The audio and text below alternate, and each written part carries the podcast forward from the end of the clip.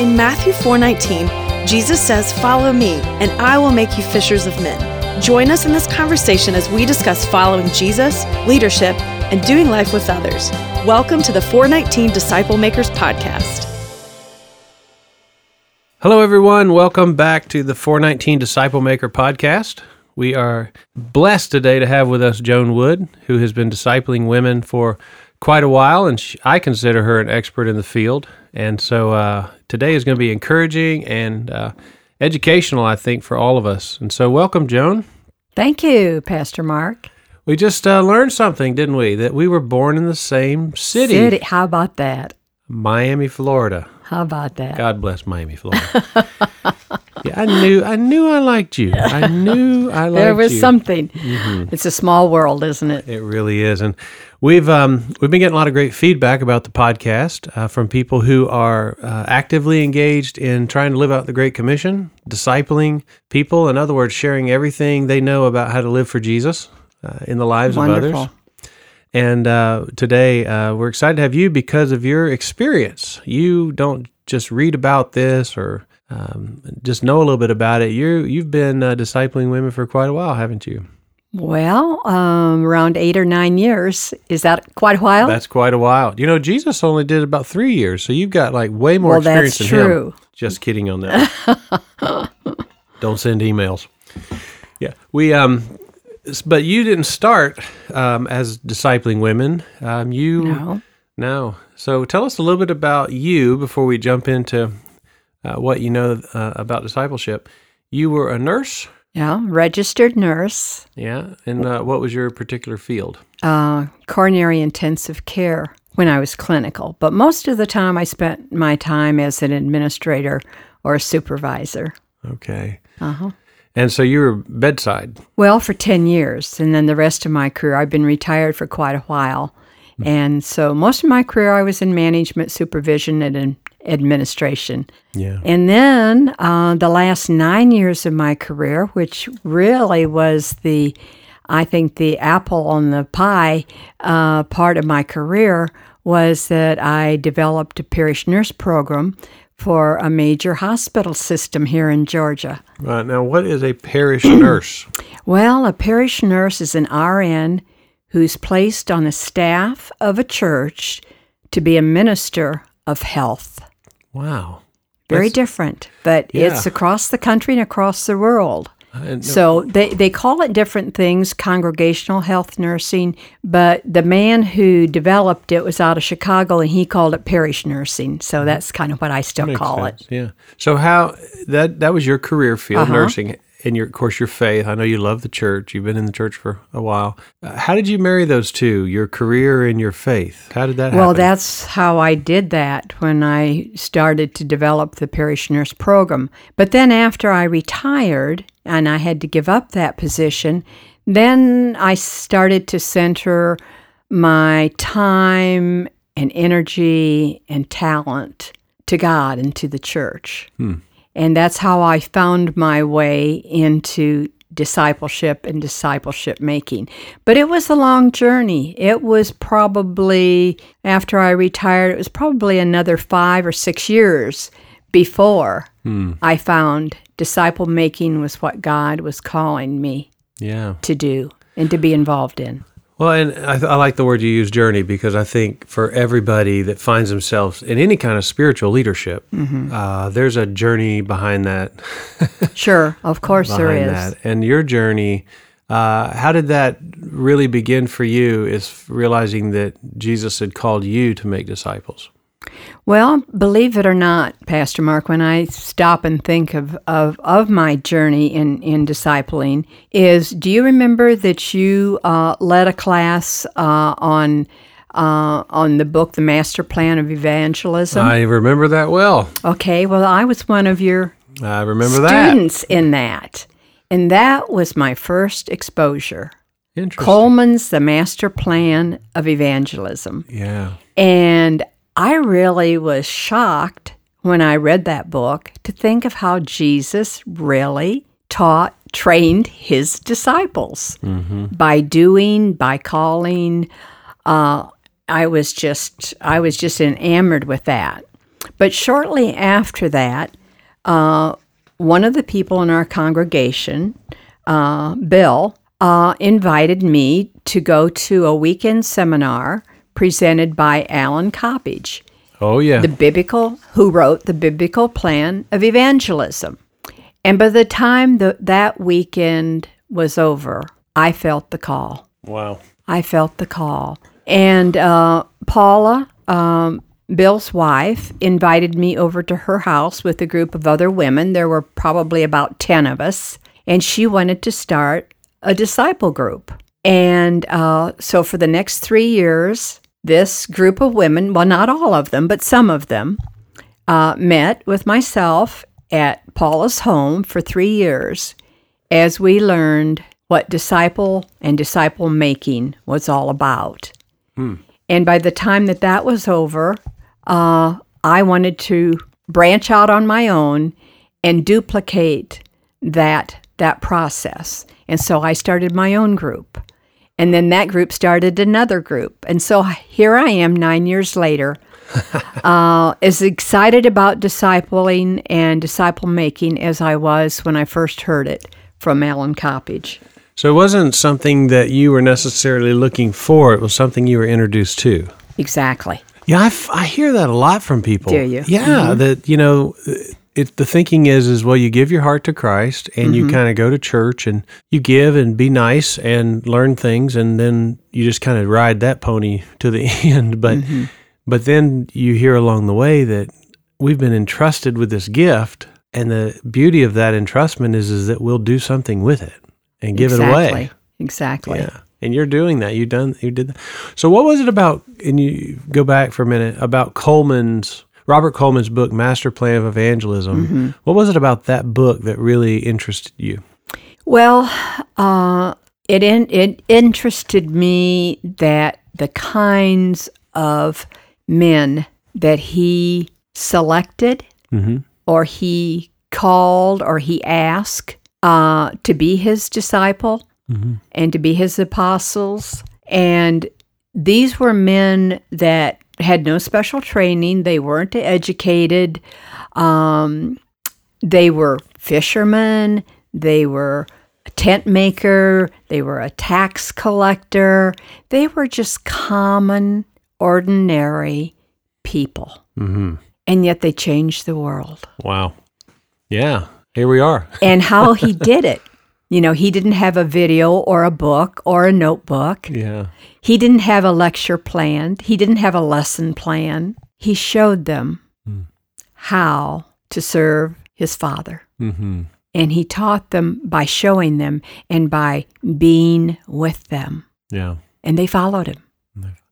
Yeah, it's it's a sim it's it's really a simple process if you think about it, isn't it? It's not easy, No. but it's simple. It's a mentoring, showing, equipping, releasing. And I think in the in church world we've we've made it a lot more complicated than it really Oh, we is. have. Yeah. We have, we have. then you stumble upon a little book, 88 pages like that one, written in 1960 by Robert Coleman, and you wonder why have I not seen this before? How come I've not heard sermons on on this? And I as you know, when Robert Coleman came and, and taught us on on the book actually, um, that there are eight principles that he uses in that book that Jesus used and that we can use. And I know the first one uh, is um, a selection. Is that right? Right. And uh, so tell us a little bit. So selection, uh, what's your understanding of that part of the process? Well, you know, it in a lot of ways is key to everything else that will follow. And that it's the one that is, uh, I think, most challenging for, uh, and I'm only going to talk about women now because we do, do disciple our own uh, gender. Yeah. And um, we both, you and I, understand that men are from Mars and women are from Venus, and so, so And babies come from storks. Yeah, we know. Oh. yeah, right. But that does, you know, we do. Women do things differently than Oh. men do. We think different. We feel different. We respond different, Mm-hmm. and that's the same thing with discipling. So, uh, what I want to share with our audience today is that probably the first step is to pray. Mm-hmm. To pray to God to send us the right people to be in our group. And mm-hmm. this may take months. This part of discipling may take months. Don't think it's just something you do overnight or mm-hmm. you just come up with this list of women mm-hmm. to ask to be in your group. Yes, you do have to think about it, but you do have to pray about it. And I think it's important to realize that, you know, uh, you can't matchmate in this. And uh, I like the. This um, isn't like eHarmony for, for Christians, huh? no, no, not at all. Not at all. I like uh, to refer to uh, John 15, 16.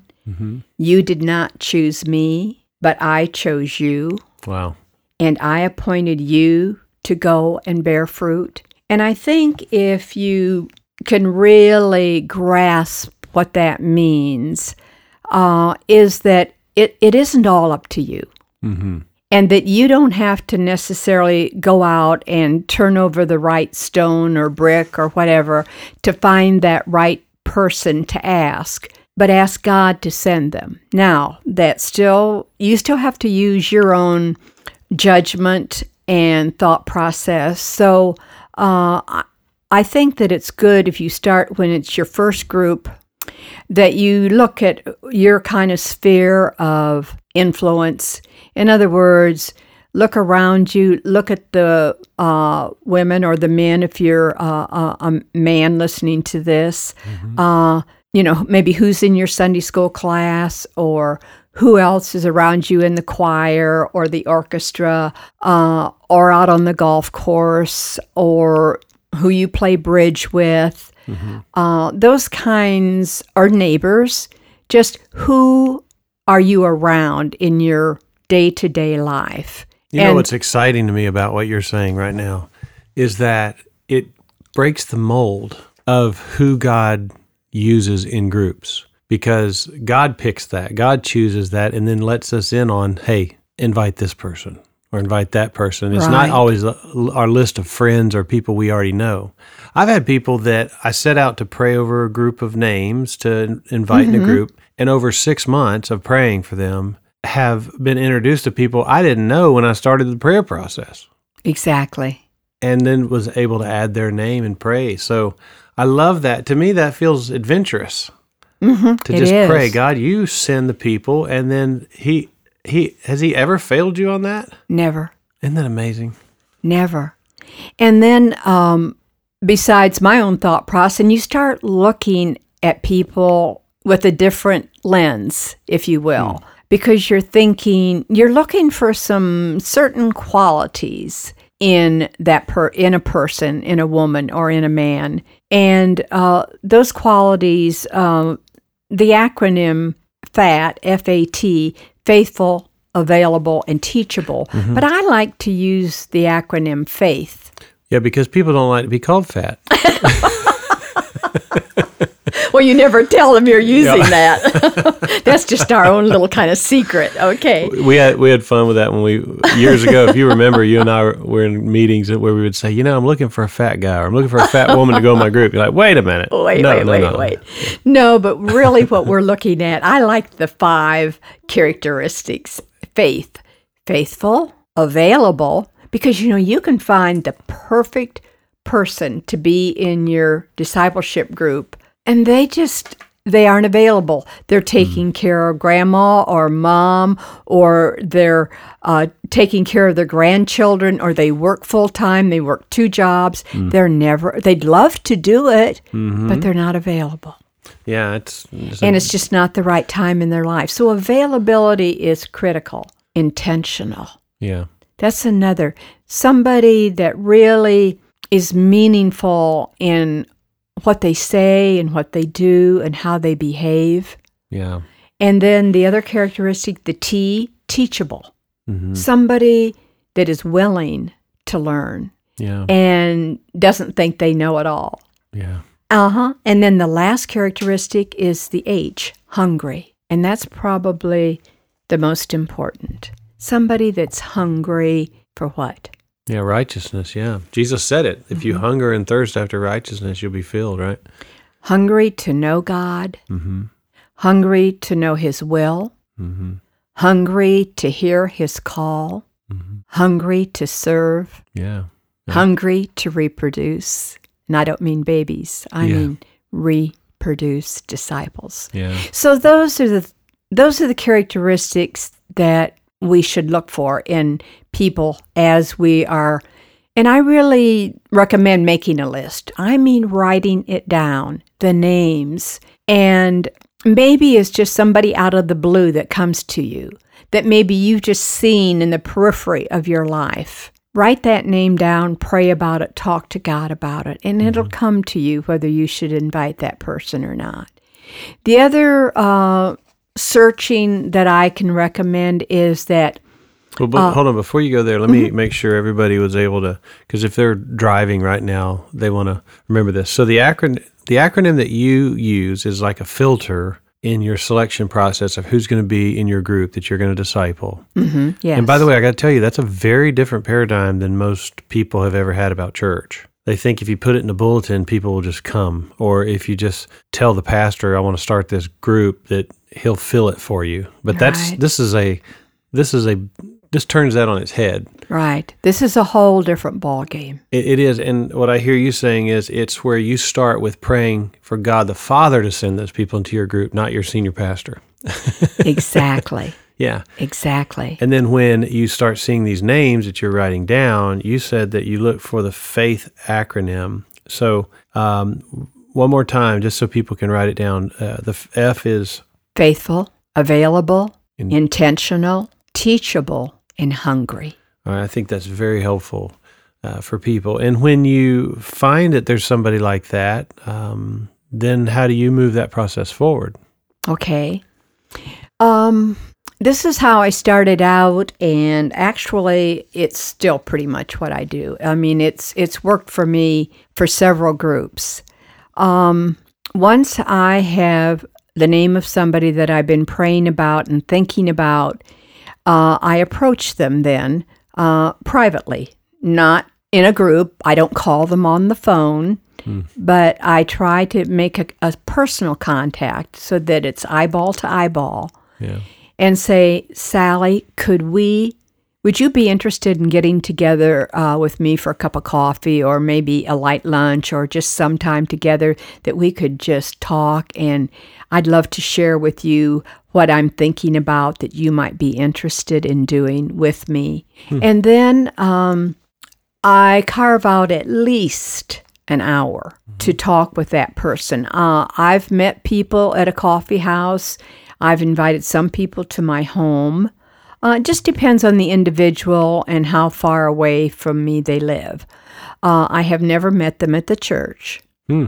It's always been outside of the church proper to do that.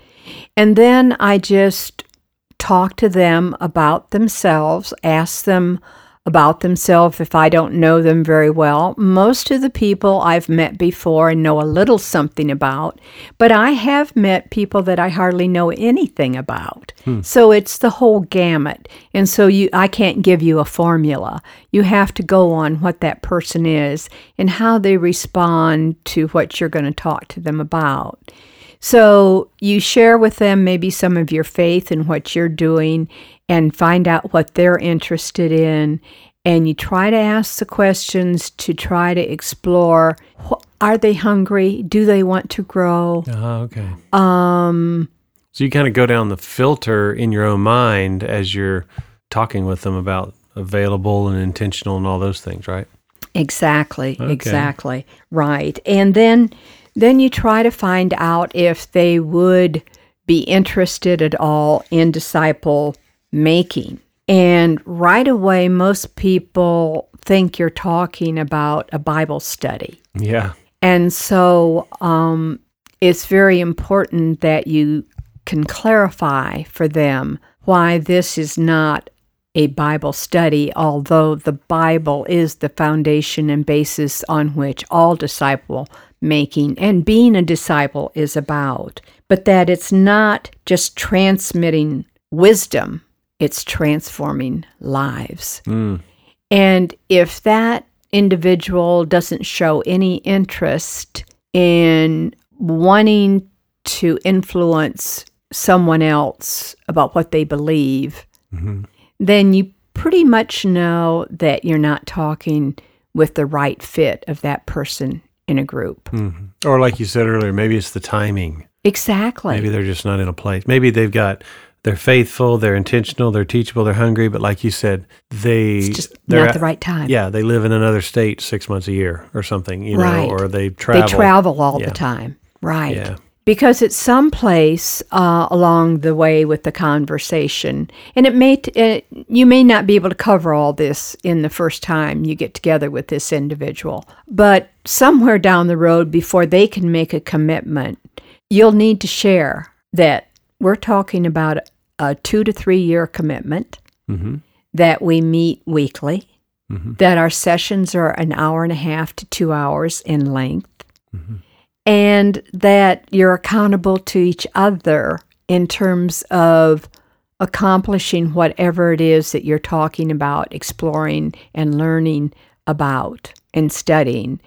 Um, and so now this might really scare you off, but I've done it and I'm going to share with you what I do. And I don't know of anybody else that does it, but it's worked for me. Good. And it really helps me figure out is this person really wanting to get involved in this? And that is, I ask them, and I usually have these books with me The Master Plan of Evangelism, The Invested Life by Rosenberg and uh, Koshy. And then the third one is The Biblical Principles of Discipleship by Allen Coppedge. Now, that would scare almost anybody, would it not? well, they probably can't won't say, "Hey, I've read all three of those." well, I've had quite a few that did. really Really. interesting. Now, that in itself takes several months Okay. um, to do. And if you've got that kind of time, then by the time that person has read those three things, they pretty much know what you're talking about when you're talking about disciple making and discipling. I got you. And if not, if they don't get all of that read and they say yes to wanting to be in your group, uh, then I ask that they get those read before we ever start Wow. our group. yeah. So they come into the. So your first group, you've got some people that are downstream already, don't you? Well, it really, uh, for me, sorts out who really is truly interested in what we're looking at doing mm-hmm. and how it makes it different from any other type of group that you've been involved with in your church or in your ministry. For more information, check out our website, 419disciplemakers.org. Join us again next week as we continue our conversation on the 419 Disciple Makers podcast.